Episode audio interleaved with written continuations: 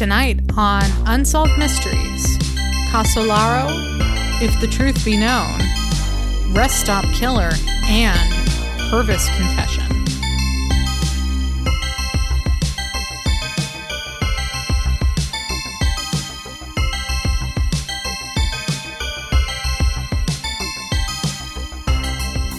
Hi, I'm your co host, Crystal. And I'm your other co host, Robert. This is Reenacted, an Unsolved Mysteries podcast. We realize that it's already the new year, but Merry Christmas, everyone! Yeah, Merry Christmas, Happy New Year, uh, uh, good Kwanzaa to you. If that was a thing that you, I don't know what you're supposed to say. That- Sorry. And a Festivus for the rest of us, and the. And, and, Festivus for the rest of us. and and uh, I I don't I, I don't really keep up the Islamic calendar much, but if if Ramadan's nearby, have a solemn and dignified Ramadan.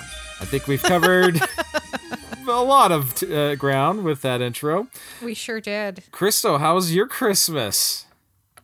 It was good. We just stayed home. It was quiet. It was just me and Dave, uh, my fiance. And uh, you know, we we kept it pretty low key since we're getting married in oh three weeks from the you know That thing that's coming up. Kept it Yeah. Yeah, uh, keeping it pretty low key. Um, I gave him some clothes. Uh, I was pretty uh, non-discreet about exactly what I wanted for Christmas, and I got it. And it was this. It's the Kim Kardashian Skims velour robe because I saw it at Nordstrom, and I was like, "Oh, that looks nice." So I made a Oh. big deal about wanting that, and I got it. So wait, is that, So that was kind of my big present. th- is that what the the that's that Dune cosplay that you you sent picture you Uh-huh. sent me? yes. yeah, my my my future mother-in-law sent me a really beautiful cashmere white cashmere shawl. And then I we took a picture of me wearing this like tan colored velour robe and so it kind of looked like we were doing a nativity play and I was Mary in our living room. I certainly thought that that might be a possibility based off that picture. I you know, I I'll throw it up uh I'll try and remember to throw it up when this episode comes out. I'll put it up on Twitter and um y'all can make a judgment as to what I look like in that outfit, but we all had a good laugh. Good. Um Robbie, how was your Christmas? Oh, it was great. I mean, uh, I didn't really celebrate uh, in any um, sort of conventional way. My, I guess my Christmas was just sort of like because I, I spent the whole holiday season working. Getting that double time, Yeah, getting that. making you rich man. Get, get rake, rake, I, I, I'm gonna need some of that money for when I when I come down there to L.A. Yeah, sorry about my expensive wedding It's fine, Crystal. It's in fine. advance. uh, in in all Uh, honesty, like when I was looking at like you know the the, the hotel costs and everything else, it's really like you, your your quote unquote expensive wedding is probably going to still be mm-hmm. cheaper than like in a couple of years when I go up to Washington to visit the, the town Twin Peaks was was filmed in. So so don't don't don't feel like you're not you're not you're not ruining me or anything. I it's it's fine. Okay, Yeah. thank you. Yeah. Thank you. I have enough guilt with trying to have a wedding during this shit, ongoing shit of COVID, It's um, it's so which we, you know, for all intents and purposes, kind of thought we'd be done with by January 2022. What fools we were trying to get married two years into a pandemic. it's it's a it's okay. I mean, you know, really, if you're, I, I don't know. I, I I- I'm of the perspective that I mean, because I'm vaccinated, and I just live my Yeah. life. Um, Yeah. Well, you know, I I appreciate you saying that, Robbie. I do because I the th- you know the thing is with Omicron, I do know some vaccinated people that have gotten t- tested positive. You know, I don't want to get into the whole thing, but like they're fine. They tested positive and they're like barely even sick because uh, you know they were vaccinated and also because you know this Omicron business is supposed to be a lot Yeah. milder anyway. Um, so you know, I guess it's probably at this point, coming to my wedding is running about the same risk you would be attending any wedding during cold and flu season during Right. winter time. So, you know, but uh, yeah, I mean, I'm I'm definitely of the Matthew McConaughey attitude, which is uh, vax, mask, and live your life, man. do what you can do to be safe, but you know, nothing is without some sort of risk. Just leaving the Or- house, you know. I got in a car accident What, 10 you- days ago. That had nothing to do with COVID. We just left the house. Exactly. So- There's there's an element of risk to everything. Um, yeah. exactly. So we're trying to be we're trying to be mindful, we're trying to be safe, but you know, it's just it's just a shitstorm. But anyway, what did you get for Christmas at work? Oh, it was fantastic. Between the Secret Santa uh, stuff I got and my boss uh, Mm-hmm. got. She doesn't participate in the Secret Santa. She just buys gifts for everyone. Oh, that's really sweet. Oh yeah, yeah. Like she's really cool. Um, and then also like um, my boss, who is above her, Mhm. like sort of just he, uh, every Christmas season he gets like the you know a, package of those Ger- Ghirardelli Ghir- Ghirardel the the really fancy Ghirardelli? chocolate square, squares. Yeah Yeah, gotcha. he gets he, he gets a package of uh, so so between all that I got a package of, of those. Um, my boss uh, gave me a uh, a book on the films of Stanley Kubrick and um, a shirt, uh, uh, a a Barry Lyndon shirt, which is one of my Oh. favorite movies. Oh, I didn't know that. I Uh-huh. didn't know you were a Barry Lyndon fan. Oh yeah, yeah. Like over the years, I've kind of just come to the conclusion that I I, I have to accept the fact that zero point zero zero one percent of humanity is even interested in watching Barry Lyndon. Um, I have I've- to admit I've- I haven't I've tri- seen it. I've I've tried to like get some you know acquaintances, particularly if they're like you know they're sort of into like Kubrick or directors and stuff. I try to get, I try to get people to watch Barry Lyndon, and mm-hmm. for the most part, the reception is not. It's not enthusiastic. I think one person described. They said that. They said that they would have gotten the ex, the same experience Mm-hmm. if they had just sat in front of a class a, a painting and listened to classical music for three hours. Um, Which, I don't know. depending I've- on the person, could be quite enjoyable. yeah, yeah, it's it's Yeah. like it's an incredibly beautiful film. And I don't know, maybe you have to be sort of just the right amount of like twisted as a human being, such as I uh-huh. am, to Uh-huh. Actually kind of find it incredibly funny. Yeah. I man, there are there are moments in that that film I laugh like uh, the, I won't get into any plot details or anything, but I mean, there's one scene where there's there's a duel that's going to happen, right? Mm-hmm. And like the the more inexperienced person in this duel, he's trying to like cock his pistol, and he ends up shooting it into the ground. And that counts as his shot for that round of dueling. And so now he has to stand there and, and like receive the fire and he just before before they commence he just falls to the ground vomiting. And i laugh at that scene every time i watch it. Um but yeah so uh so my boss who at one point had to listen to like four hours of me talking about barry lyndon when we when he had a slow day. Obviously he was paying attention and so she got me a shirt with the movie's logo on it. I was like oh so awesome. And That's then so cool. uh, see, i know she she's like the kind of boss that you actually kind of always hope you would get. I mean Yeah. she's just like she's she's really invested in, in her employees um all sorts of jazz.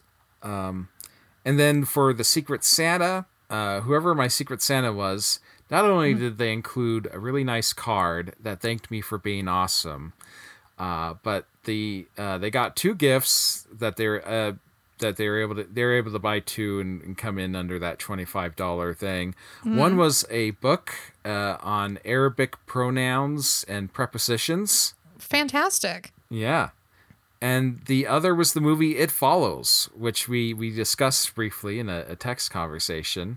Yes, you said Um, you you you would uh, put it on as ASMR during a certain period Yeah. of your life, which I Yeah, is am incredibly disturbed by, but I guess also understand on some Well, level. well, it- yeah, no, well, yeah, because it's like it's it, it's because it has this sort of like dreamlike feel Mm-hmm. to it. I, I won't go into too much detail because we need to save this for when we have our It Follows Halloween episode a year from now. But Mm, that would be a great one. I'd I'd love to watch it again, even though it scared me shitless.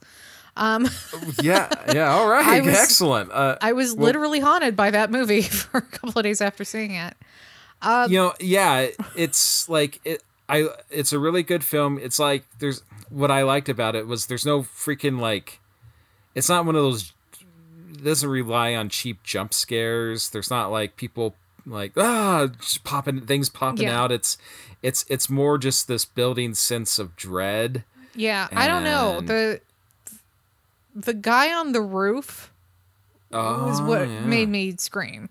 I would disagree. There are a few jump scares, but it's not because people are jumping out at you. It's right just uh, yeah, it's upset. That movie is upsetting, but we can watch it for our next Halloween Excellent. special. so Um, uh so so all you rumpers out there Yeah. keep an eye out october 2022 yeah, if we're um you know, not all uh whatever by then, whatever we might be. yeah Um hey Robbie, you know, one of the things that I was also very confused about is what's going on with this software program Inslaw. Sorry, that was a clumsy segue into the episode of Unsolved Mysteries we're going to talk about. I, I was I was I, I wanted to like try to run serious with it and start just talking about the the attributes of this uh of this what was it a financial program um Something like that. Yeah, yes. I this was the, oh sorry, this is uh season 5 episode 20 of Unsolved Mysteries. We're about to start I started I on here. I think we're actually No, on 21. episode It's 21 episode yeah. 21. Robbie, I uh, found this segment. Unsolved Mysteries does this a lot. And uh, even when I watch a segment more than one time, um, often the way they're throwing out the story is many times out of linear order, which is okay. mm-hmm Um, but because they're doing it within a 20 minute segment, if that, things get very choppy and confusing. So I'm really going to have to rely on you to explain what the heck Yeah. was going on here. Yeah, no, no, no, for sure, yeah. Um, and because this is so often the case, they they start with sort of the hook, which is the the discovery of the body. Um, in this case, case we're talking about a man named Danny Casolaro. Did I pronounce that right? Yeah. Um, uh, who he was uh, discovered in a West Virginia hotel. We get this nice reenactment of the cleaning woman walking in and discovering that things uh, don't seem right. We hear her say, "Oh God," and follow a, a trail, a blood trail, into the bathroom. And she has the sort of reaction that I would typically expect to be reserved for when people find my underwear when it has skid marks in it. Is that happening? Uh, I'm sure at some point in my life, people have I've surely come across. You're saying people like it- you're just leaving it about on the streets for people to find. yeah. That, instead of a serial killer, I'm some sort of guy who just leaves like horrifying under used underwear on the Yeah. streets. I think I'm going to get on traumatize people. Amazon right now and send you like a case of flushable wipes. I think I'm just What's- going to send, send that to you. Didn't we in in our episode for the very first um, episode of the series Uh-huh. that is that's available on Patreon? Yes, Um, because it was too embarrassing to release in We- the yeah. main feed. In case in case you're a new listener and you're wondering, huh, this is weird. Why are they talking about episode two, season one of Unsolved Mysteries as their very first episode? It's because the very first episode was uh, embarrassing. But Robbie, please continue about how it involves your underpants. Well, I mean, because well, we talked about underwear a lot in that episode. Um, it was actually a, a at that point in my life, it was a, a huge concern for me. Uh, Finances being not uh, my finances not being as stable as they are now. Yes. Anyway, yeah, we, we so we get the uh, a cut to you know law enforcement investigating the scene, and uh, you'll notice that there's a sort of a youngish detective who is very carefully putting a suicide note into a plastic bag.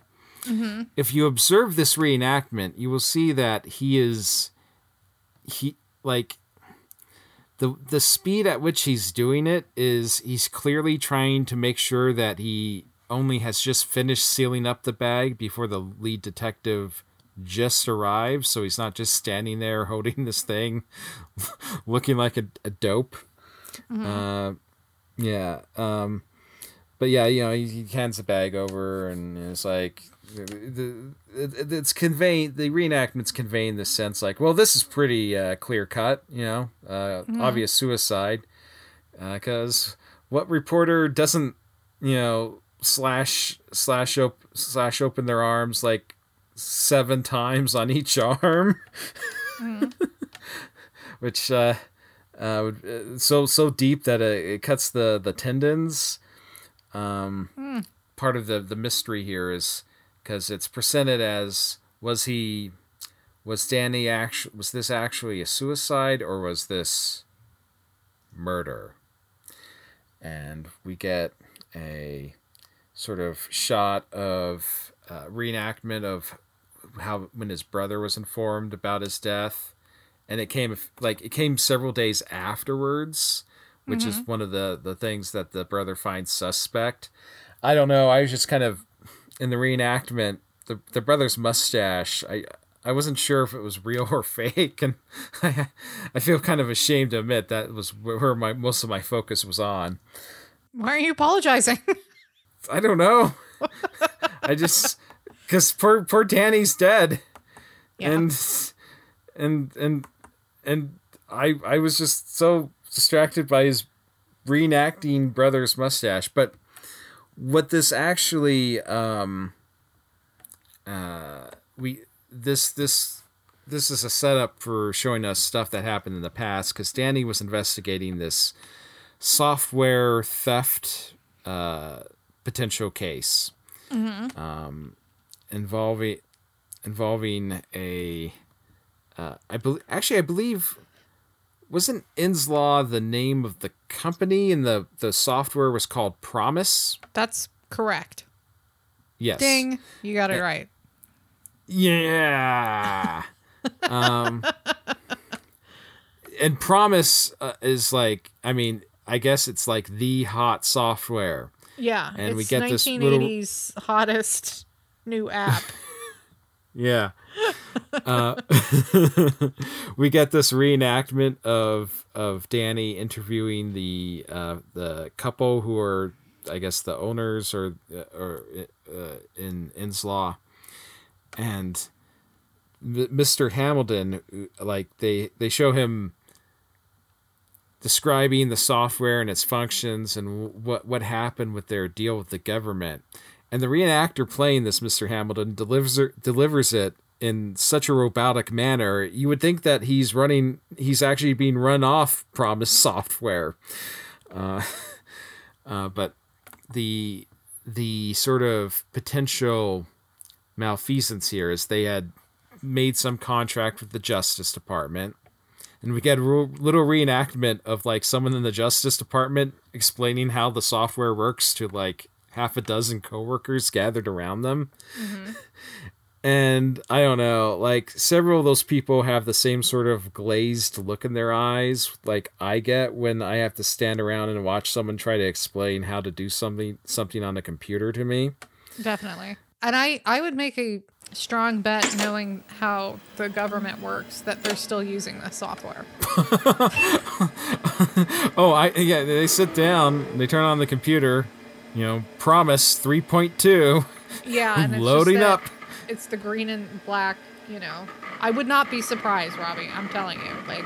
It a- it asks the user if they want to play a game. um, but yeah, so the sort of the the mal- possible malfeasance is this was supposed to be a multi-year contract, but then the government just stopped paying them, and it led to financial ruin, I guess, for Inslaw.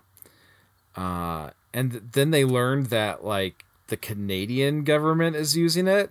So basically, they seem to be su- suggesting that that the U.S. government was doing what so many of us did in the when we would like share our Windows ninety five software with our friend. Yeah.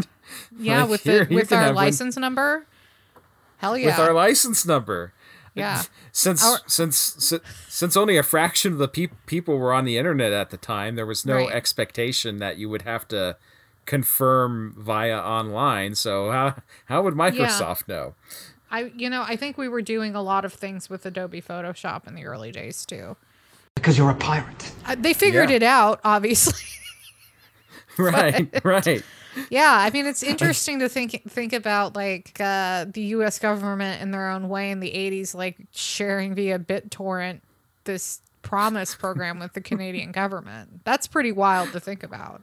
Like the U.S. government and Canadian government, they're just hanging out in one or the other's rooms. They're listening to some some you know some Nine Inch Nails. Uh, you know, like they're talking about school, and then like you know, one of them tra- you know hands the other here. Here's my Windows ninety five, and here's the you know the thing with the co- code on it. Mm-hmm. It's like whoa. Hide the planet! Hide the planet! Shut up and get in the This this isn't just a one of those unsolved mysteries, bullshit conspiracy Yeah. things. This actually was like this resulted in congressional hearings, Yep. and so we get some some actual footage of Congress uh, at the time, and I have to say, like that footage is so refreshingly boring and stale. Uh, it, it really makes you envious. They're just, you know, they're just sitting, uh, sitting at a long, you know, bench, and they're just like, "Okay, Mr. Chairman, blah blah blah blah blah blah blah." Yeah. It's like, God, I, I you, you never know what you have until you miss it. Yeah, Um, I uh yeah, I miss having a really boring procedural government as well. Yeah. Uh, and so we and we get an interview with Elliot Richardson. What? I know, right? I, like the guy who was uh, uh who, who was the attorney general for Nixon and resigned rather than than fire the special prosecutor. Yeah. Uh, which yeah, uh, on one level adds an immense amount of uh, gravitas to to this case. But then, like Richardson starts, you start, uh, you know, he, he kind of like he starts to really kind of blow it up like in terms of like I, I don't know i feel like he really inflates the the importance. I mean he says that it's far more a far more sinister conspiracy than anything revealed in watergate which is i know is, is kind of fair in a way. Like Is i mean yeah well, i mean in watergate oh I guess Watergate was just kind of stupid. It wasn't really sinister, Yeah. Yeah. Yeah, I mean, like, like Nixon was basically covering up that people uh, uh, working for his campaign broke into the DNC, and he found out about it after the fact. I mean, Like, I mean, it's it's maybe it's it's like a tier or two above like the Lewinsky scandal. If if he had just like come out and just been like, yeah, some people in the campaign did the stuff and da da da. You know, you have a little minor dip in polling, and then you would have been fine afterwards. It's, um, uh, but anyway, yeah. So you know, I guess it's not really Richardson who's over exaggerating with the hyperbole. Unsolved mysteries, kind of just in their narrative, they they start to to imply that this thing, like it it it involves more than just Yeah. the Inslaw's PROMIS software. They're Yeah. they're throwing in everything that this is Yeah. this is related to Iran, Iran Contra, Yeah. BCCI, Yeah. BNL, the October surprise. Dogs and cats living together, mass hysteria. Up to this point, I was like, I was like, okay, this is actually some serious stuff. And then I, then I felt like, uh, unsolved mysteries. You just you went a little too far on this, but Yeah. we get some great reenactments of uh, Danny in a room with a chalkboard and a and, and a and a cork board and boxes, legal boxes everywhere. You know, he's he's clearly he's he's he's connecting the lines. He's Yeah. he's making the connections. Um and It, yeah, it's uh, definitely like it reminded me of that that meme from Always Sunny in Philadelphia. Pep, with Charlie with the with, With the Pepe the- Silvia. It all comes back. It goes comes back to Pepe Silvia. Pepe Silvia. And all this mail's going back to Pepe. Yeah. Do you remember what Danny he had a he called he had a name for the network of all these unsavory types. Oh, I don't think I actually wrote down what uh what the name he had. I don't know Uh, that the- it was the- on, on in the segment because I f- would have remembered it. I thought, but he called the network the Octopus. Oh no, yeah, you're right. They did mention it. Yeah, the oct- he called it the octopus. Yeah, Uh, which to me just implies it's like much like that meme from It's Always Sunny. It's just like, yeah, I guess you can connect everything together if you're determined to. yeah. Um, I mean, yeah. just let people marinate on that. So yeah. uh, we get a little reenactment of Danny. I think was it meeting with his brother, uh, or, uh, and saying like, "Hey, look, if I die and they say it was an accident, don't believe it's it's an accident." Um, which probably explains why his brother is so insistent that this wasn't an accident or a suicide. Mm-hmm. Um, and we have this this great reenactment of the autopsy. It, it's shot very much. It feels like like a like it was shot for the X Files. You know, a bunch of figures looking through a one way mirror. Mm-hmm. Everything's kind of uh, played in a very uh, subdued manner. The cigarette smoking Um, man is there. Cigarette smoking man. I was honestly kind of like looking for him. Yeah, Uh, yeah. So, and I guess the the implication is that the the autopsy was not going to uh, t- uh, turn turn up the, the the accurate results. Um, and then uh, we get a reenactment of Danny's funeral. A military man showed up and he, he placed a a medal on Danny's casket and saluted and walked off, and no one present knew who he was or why he would be there. But the thing I couldn't, I couldn't get, I, I couldn't shake from my mind, and I'm, I'm really wondering, Crystal, if did you have this thought too? Because I very much felt like this segment was trying to imply that that military man was Colin Powell. Um, he had. That's okay. Well, here's what my initial read on it was, and keep in mind, I don't ever watch things with my glasses on, and I probably should. So when I saw that reenactor walking up to the funeral area, I thought it was James Earl Jones. Oh, he would have been a good, good, good- excellent selection to play. Yeah. But then I'm like, And I- James Earl Jones in the early 90s is not in Unsolved Mysteries reenactments. He's in films and shit. um, so, Yeah.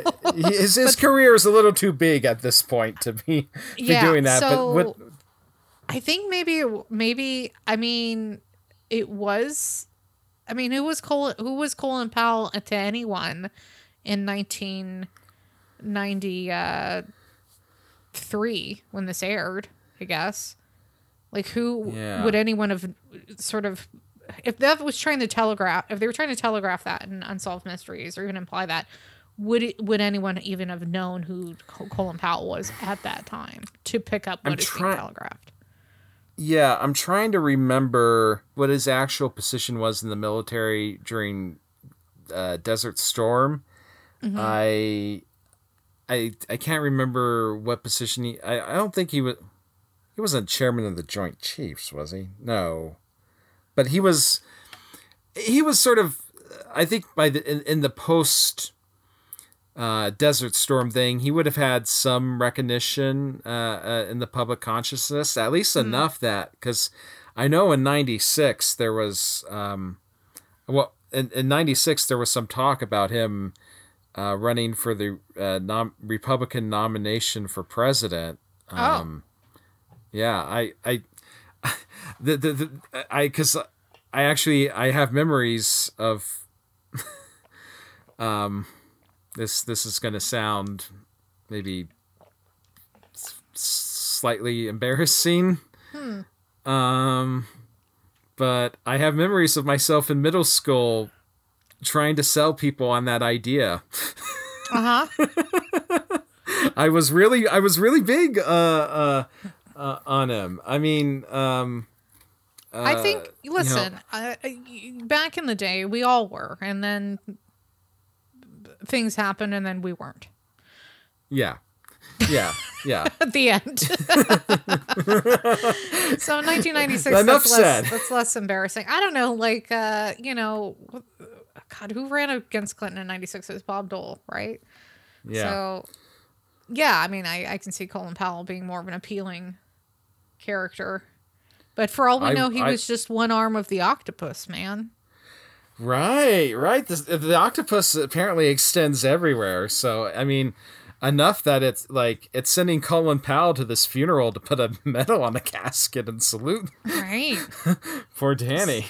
Uh, so, to recap very quickly, Danny thought the whole Inslaw scandal of the United States giving the software to Canada without first licensing it properly from the company Inslaw um, somehow was tied up with this seedy network of government officials, uh, underground criminals, all of that. I mean, it's jumping from point A to point T pretty quickly. Yeah. And I don't really, I don't know what to really make of this because the, the thing that stands out to me that's very strange is that Danny did go to his brother and said, if anything happens to me, it was it wasn't an accident, and then a week later he's dead. Right. That's them's the facts, man. Anything else is just conjecture with all this Mm-hmm. Inslaw stuff. So I don't know. What do you think happened? Well, yeah, I mean, you know, I don't know whether his his death was absolutely a suicide or not, but I think, I think maybe the mistake unsolved mysteries is got got itself wrapped up in here. Like you said, unsolved mysteries is trying to to make this run from point A to point T. Yeah. I think there is definite. I mean, there's without a doubt a point A to a point B here, and Yeah. maybe a point A to a point C. Right. I mean, this uh, there's some serious stuff here, but unfortunately, this octopus's tentacles are reaching all the way out to T. I mean, I mean, uh, I, th- I think I think maybe it, it it went a little too too overboard on the Right. on, on this. Yeah. Um, one of the things I did want to mention though is when they were talking to, I think it was one of the guys, maybe it was an FBI guy that had worked on the case. Okay. Um, uh, he throws a ton of shade at the local authorities in West Virginia, being like, "This is not oh yeah. how you." They didn't gather enough evidence. Um, they had the place clean. They they allowed the hotel to clean the room like very shortly after they found the body, so they weren't uh, able to like dust for prints or do any of the work they would normally do. In West Virginia, uh, authorities like really beefed it, and it was interesting to hear like whoever this big city cop or FBI guy is throw like so much shade at you know small small town cops in West Virginia. So I don't know. I thought that was just a little bit catty and fun. Um, yes. detail in this segment. But yeah, I don't. I I think there is a point A to point B here, and I think we would probably kn- know what it is if the West Virginia cops had not completely bungled the evidence collecting from that hotel room. I think we would have had a lot more information. Um, I'm inclined to think that t- two things are probably possible that Danny was a little bit paranoid because he had worked himself up into thinking there was all this octopus stuff going on. Um, hmm But also, he very simply could have been the victim of a robbery gone wrong. Yeah. Um, it's always a possibility. You know, who knows? So, I uh, I thought this was a pretty good mystery. It kind of got lost in itself, but But it was fun all around, even it, when Yeah. it was lost. So, uh, it not a disappointment at all. yeah. Speaking of disappointments, did you want to talk about a lost love segment? this this lost love segment spends a lot of time in some details. It just i mean it's stretching two minutes of story into 15 minutes of show. And uh there's just a, it's just one of those things where like i'm left with some of these stories we get on Unsolved Mysteries are so incredible that i wish there was more reenactment going on and then i get one like this where it's like this is too much reenacting we don't need all of this Right. information um, so, so basically, what happened is there's a guy. His name is Bill O'Neill, and Bill O'Neill is giving us the story of um, how he really growing up did not feel like he belonged to his family. Um, you know, he describes having more like having darker hair, having olive toned skin. He didn't look like any of the other kids in his family. Um, He's the youngest of six children. Uh, so, anyway, and he was told that his father um, had died shortly before his birth. Well, well, well. So Oh, Bill's boy. Yeah, years go by. Bill's older brother, his name is Tim, he goes out to visit their father's grave in Chicago, and he notices that the date of death um, was well before was so far in advance of Bill O'Neill's birth that there was no way that like he could have been Bill's father. And so there's a reenactment where like Tim comes to Bill. Well, first Tim goes to their mom, right? Mm-hmm.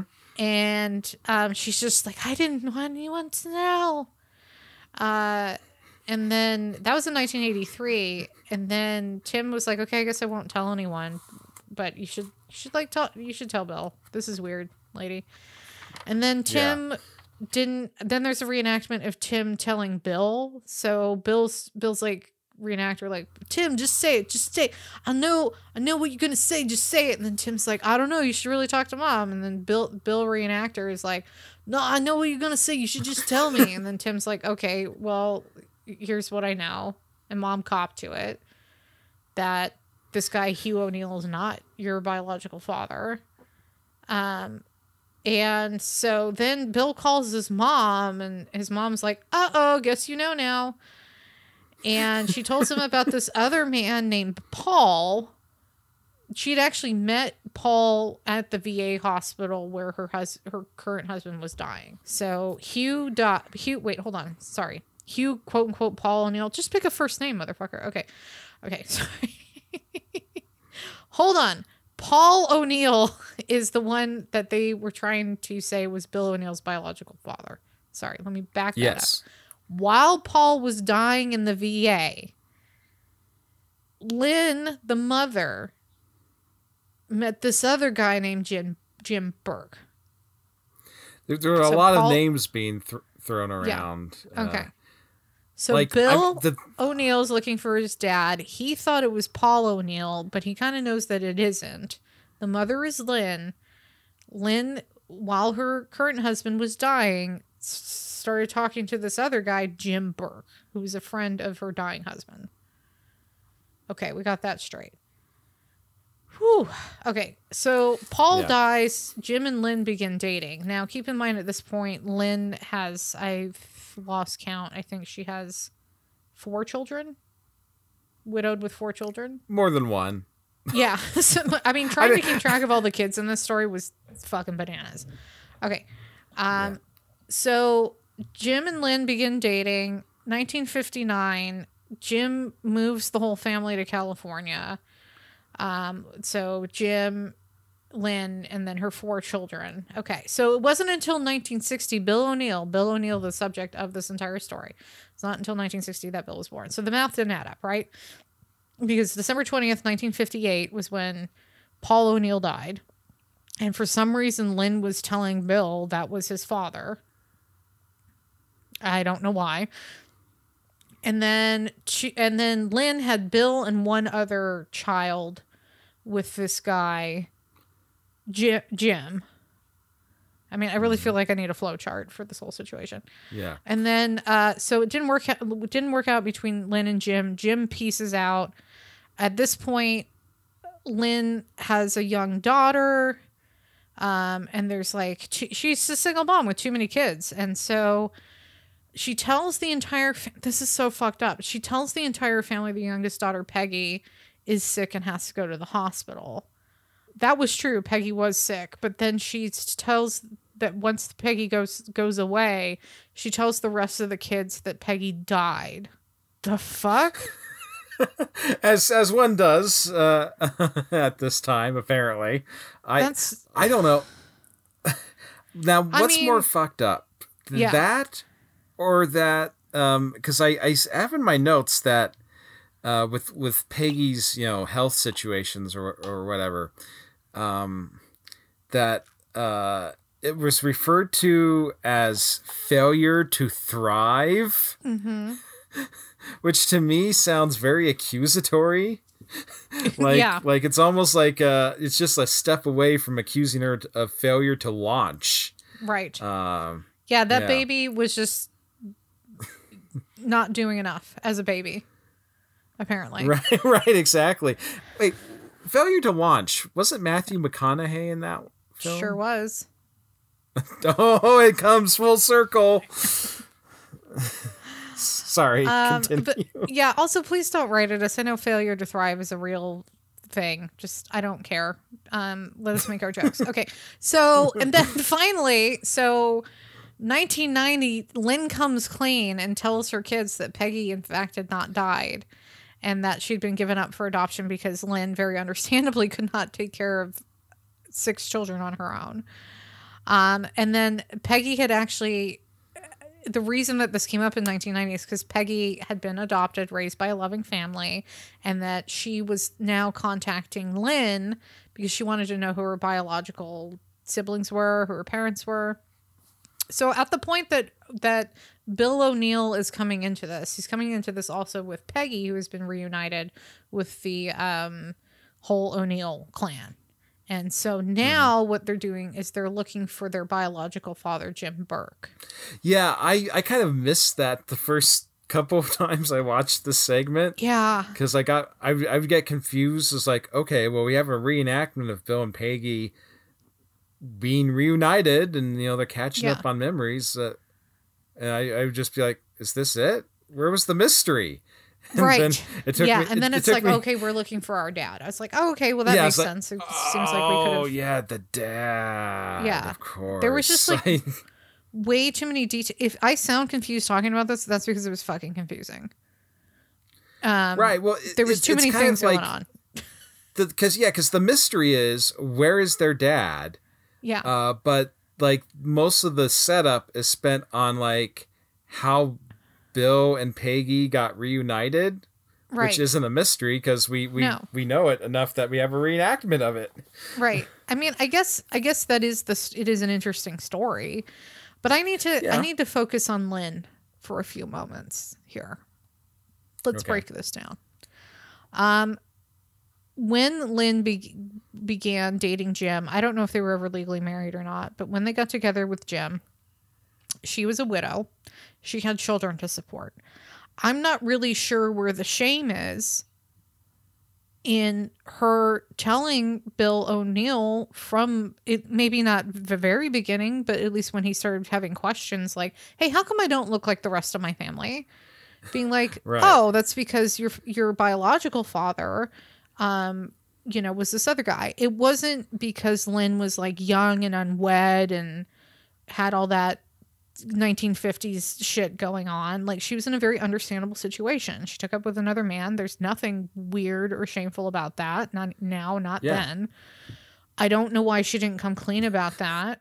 Um, and then especially she has to wait to be confronted with these things to start start coming clean. She sounds to me. And then and then lying to them about their youngest sibling being dead. Again, the truth here is not shameful. The truth is she could not take care of all those children on her own. She said, "You know what? I had to I had to give Peggy up to a loving family and then mm. maybe someday we can see her again." Not she died. What? Like so this so this woman is just she's she's obviously really avoidant because she's only admitting to things when she's confronted with them, but she's also a fucking pathological liar. Like let's be real here. This these are big lies. These are big like life altering lies and it wasn't even done out of shame. It was just because because she didn't want to talk about it anymore. Right, because as you point out, th- uh, there was a you know a lot of social sig- stigmas around a lot of stuff during that time, Right. but this Yeah. was not one of those things. Neither of these things was was one of those things. Yeah. Big, Yeah. giving up Peggy for adoption or or um, you know getting together with another man shortly after being widowed. I mean those those were financial practicalities of the time. Yeah, you know so or, or of any time. So i i don't know. Like i would listen okay here's the thing. Um jim died in 1988 so jim's this is the update. Jim died jim's not getting reunited. But peggy uh peggy and um bill uh who have who were reunited in the original segment got to meet jim's children from a previous marriage so altogether, I think in this situation, there's like two half siblings and then four children on either side. So altogether, there's like ten adult children. Um, in this situation, knowing that I'd been lied to so consistently by my own mother about things that aren't necessarily shameful, just she didn't want to deal with it anymore. I don't think as an adult I'd probably have a relationship with somebody that like that.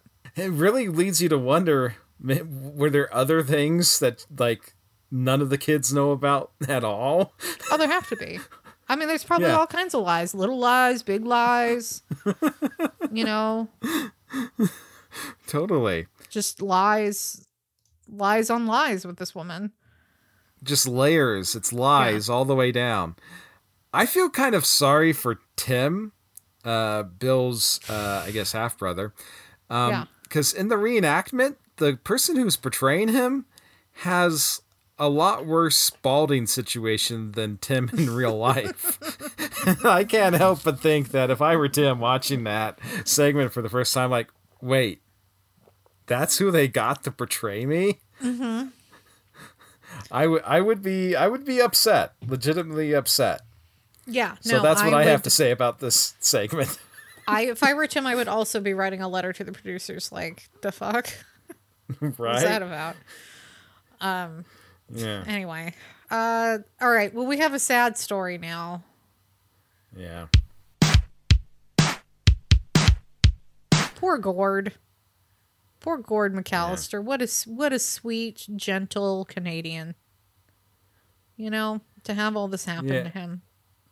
So Yeah. uh in uh 1991, so this is shortly before uh this episode of Unsolved Mysteries airs, um Gord and his wife Jackie um they you know they're they're hitting the road. They're RVing, you know? Yeah.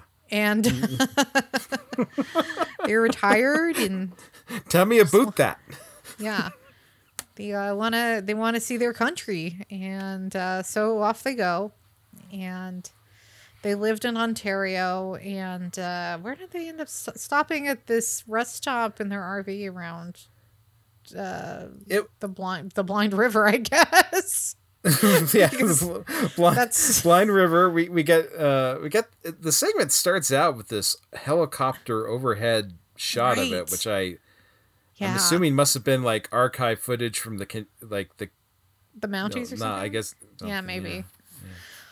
So, um, in the reenactment, this is what we get. You know, we get to see in their RV. It's very sweet. They have pictures of their family, and they're tucked in their RV bed at this rest stop late at night.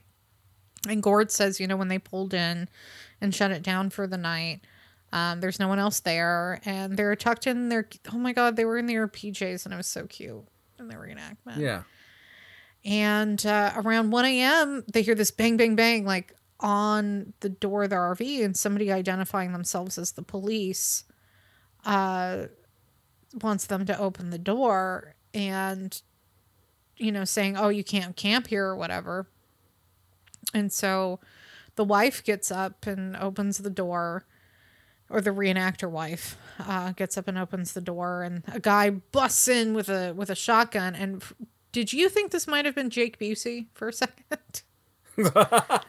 I have to say this was one of the this the the guy they got to play this this this this robber is just so terrifying looking. He's probably one of the scariest people uh, re- in the reenactments we've seen on this show at Hundred all so far. Yeah, really terrifying. But Jake Busey, that's an interesting. Yeah, I- yeah, I could see Jake Busey with the long enough hair, you know, doing this Yeah. role. He's he's so pale faced, right. and and what I found weird is he comes in, and he's like, he he's double armed, right, like mm-hmm. a, a gun in each hand, and he's and and they're long arms, which just mm-hmm. I mean, instead of like pistols, which just had me so. You don't really typically see that. No. I mean, uh, if if someone's gonna typically if someone's got weapons in both hands, they're going pistols. right. If if you're carrying a long arm, whether it's a shotgun or a rifle, you're you're probably just carrying that, and you're using Yeah. both hands on it. And he comes in sporting both, which just makes the whole si- situation just really intimidating. It looks like he kind of had like both a. A, a sort of a carbine rifle and a shotgun in his other hand. yeah, I mean, he showed Yeah. up like he was trying to rob the whole train. You know. Precisely.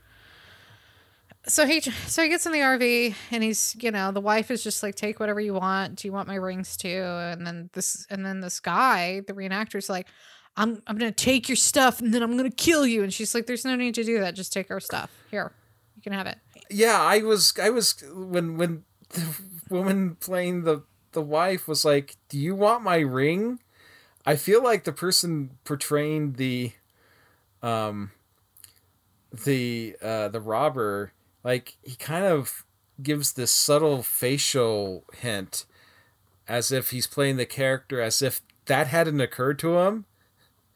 It's like oh yeah the ring. Yeah that in the ring I, Yeah, I he's like, Give me what you got. Give me what you got. And uh yeah unfortunately the next thing that happens is that uh, the robber shoots jackie Yeah.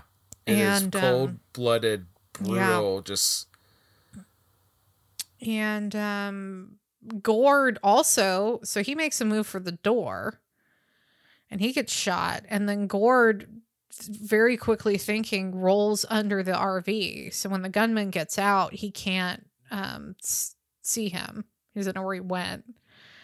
At this point another car had pulled up.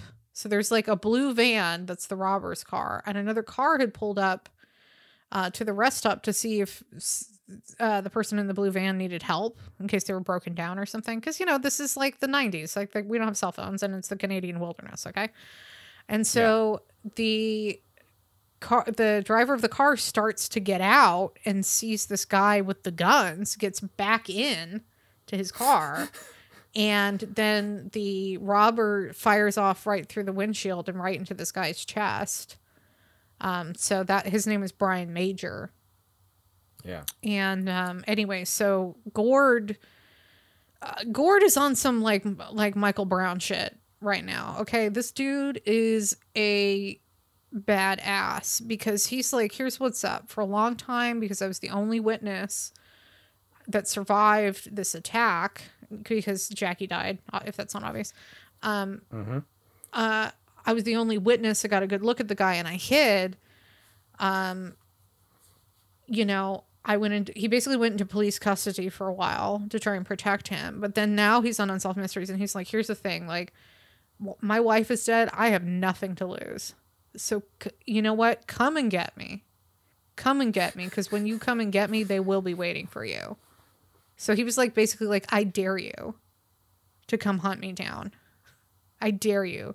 Because I'm willing to die and your ass is going to go to jail. I'm like, Gord is in his gentle Canadian way being the biggest badass maybe we've ever seen on the show because he's just like, yeah, I already lost everything, so come and get it. You know what I'm saying? Yeah. Yeah, Um, it's it's it's it's Damn. Damn, Gord. You know? Um, there's also some fun stuff that we do with some like computer generation of faces. some high tech software is featured at the police station.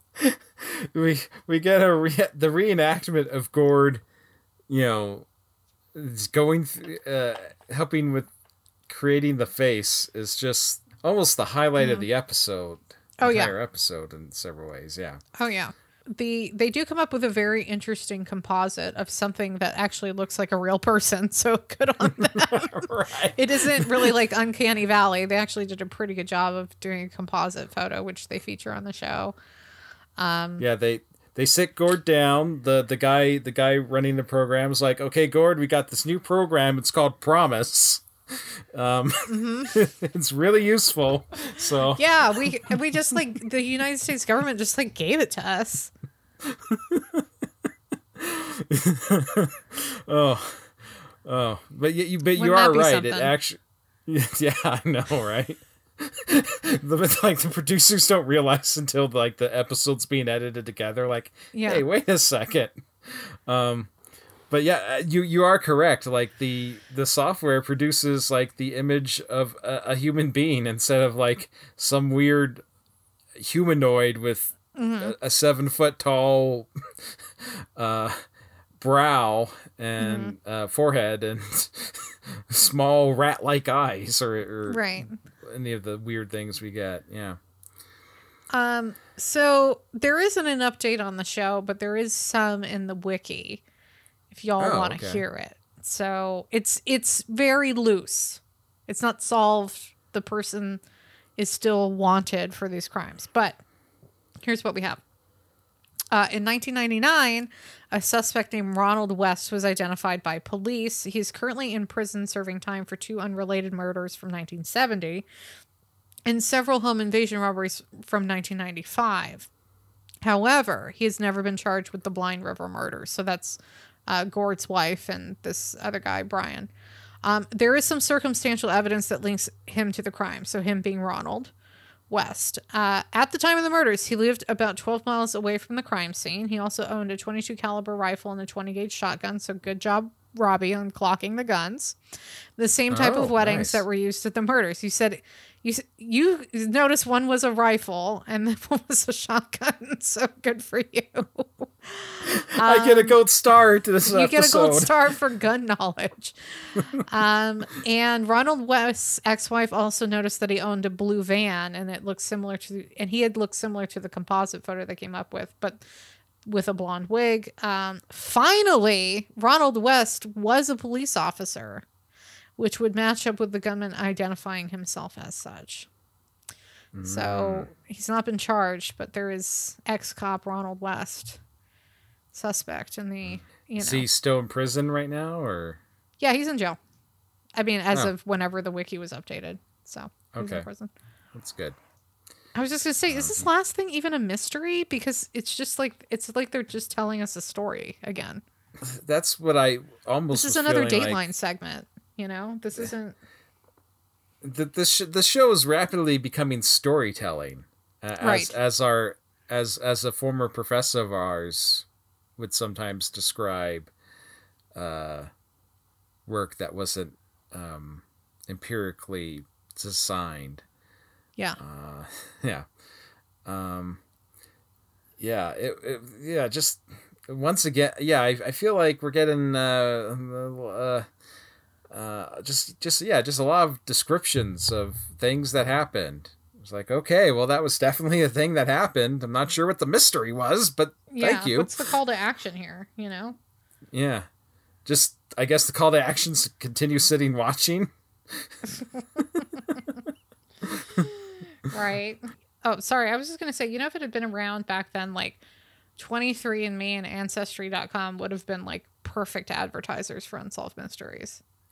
Oh, totally. Don't you think? Pre-internet, uh, the demand, or, or you know, pre-social media, the demand would have been like so through the roof uh, to have those capabilities uh, at, at your hand. Yeah, totally. A lot of lost loves out there. Yeah, a 100%. Like you could do a Lost Love segment and then boom, here's your, you know, 23andMe advertisement. Although It if it was turns out- 23andMe had been around back then, I don't know that we'd have so many Lost Loves segments. So, Uh, do they do? I I know there's that that attempt at a revamped unsolved mysteries that we both mm-hmm. series that we both tried to watch. I haven't watched any since. Do you think they do lost loves on that? I imagine they're probably a much smaller percentage, if at all. Mm, yeah, I mean, if anyone has watched the new Unsolved Mysteries and wants to chime in on that, they should let us know. Yeah, I'm not gonna watch it. No, I'm not either. Mm-hmm. Okay.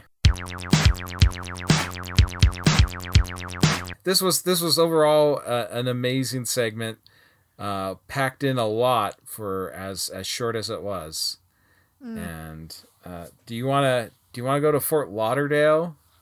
Never, Crystal? but I will for you, and I will for Unsolved Okay. Mysteries. okay.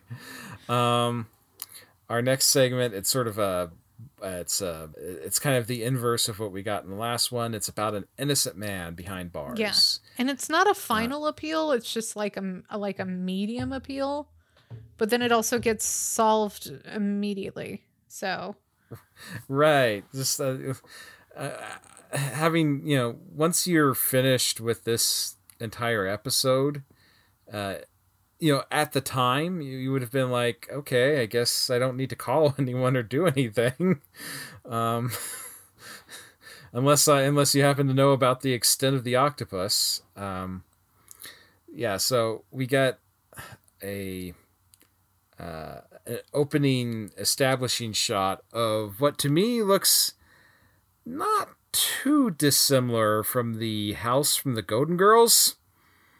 Um, you know, I, I think I maybe I'm just thinking that because it's Florida and they got those trees uh, out front.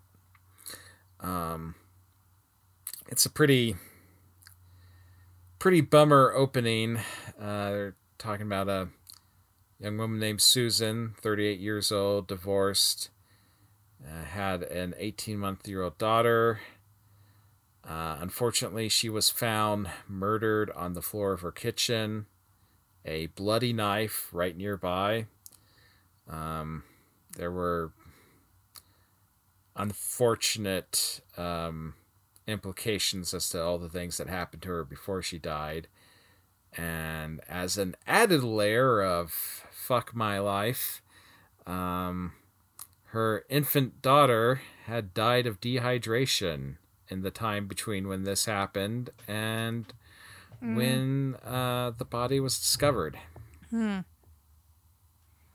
So the police do, you know, they they do an extensive search of the neighborhood uh, and go next door, talking with a, a woman, you know, uh, like, did you see anything?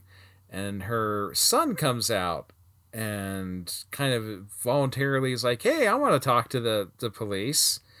And they're like, oh, uh, can you? And he's like, well, if my mom could come with me, which is sort of our first indication that yeah, um, the individual in question is not uh, entirely of, of um, uh, able to.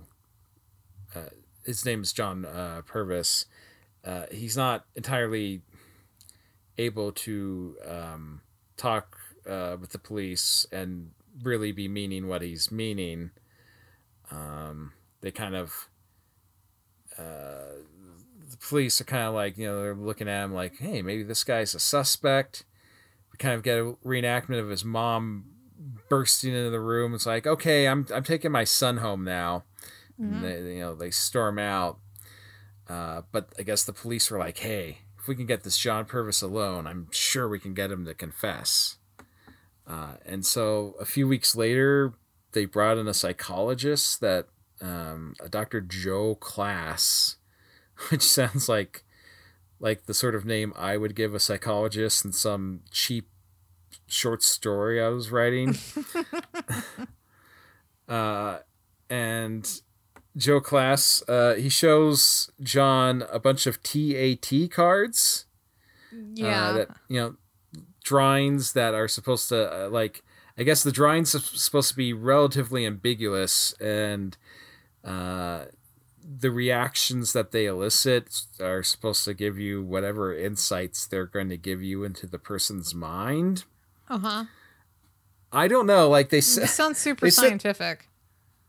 Yeah, and honest, yeah, it's not super scientific, and honestly, they, I mean, they made it sound like these cards were like really abstract imagery, but like the the one complete card that we get to see shows a tree, some tall grass, and hills in the background with a shed, very mm-hmm. clearly and distinctly. So I'm not sure. I'm not sure what they're what they're trying to get here, other than maybe like it, the cards aren't so much important so much as uh, uh, they give the the psychologist an excuse to try to like say things to throw John off balance or, or Yeah. something. I don't know. I mean, it sounds Um, like he was being shown magic cards. right? And then Okay, John. like, he's like, do, do I cast, you know, heal or whatever? You know what I'm saying? Like, Well, well, John, you need to tap your your islands uh, Yeah. to get enough mana to. Um, but then, uh, I feel like that's If- what if I- John thought was going on. You know what I'm saying? yeah, actually, I mean that's kind of um, uh, kind of what it kind of felt like. Uh, just, I mean, the implication is John didn't understand that he like that he was being. Tr- they're trying to get him the, the you know to just say you did it so that they could arrest him and throw him in jail. And I think even the psychologist kind of like he said that during the course of talking with him, like John asked him, like, "Do you think I did it?" And the psychologist was like, "Well, I, you know, I don't think so." And but it- there's apparently the police like they in the super slime ball move they said something like well if you say that you killed her then we'll let you go home basically right, Yeah, Uh, that's what wait. they do. which john did uh, but they did not let him go home uh, Yeah. No, I mean, now John was not in a place.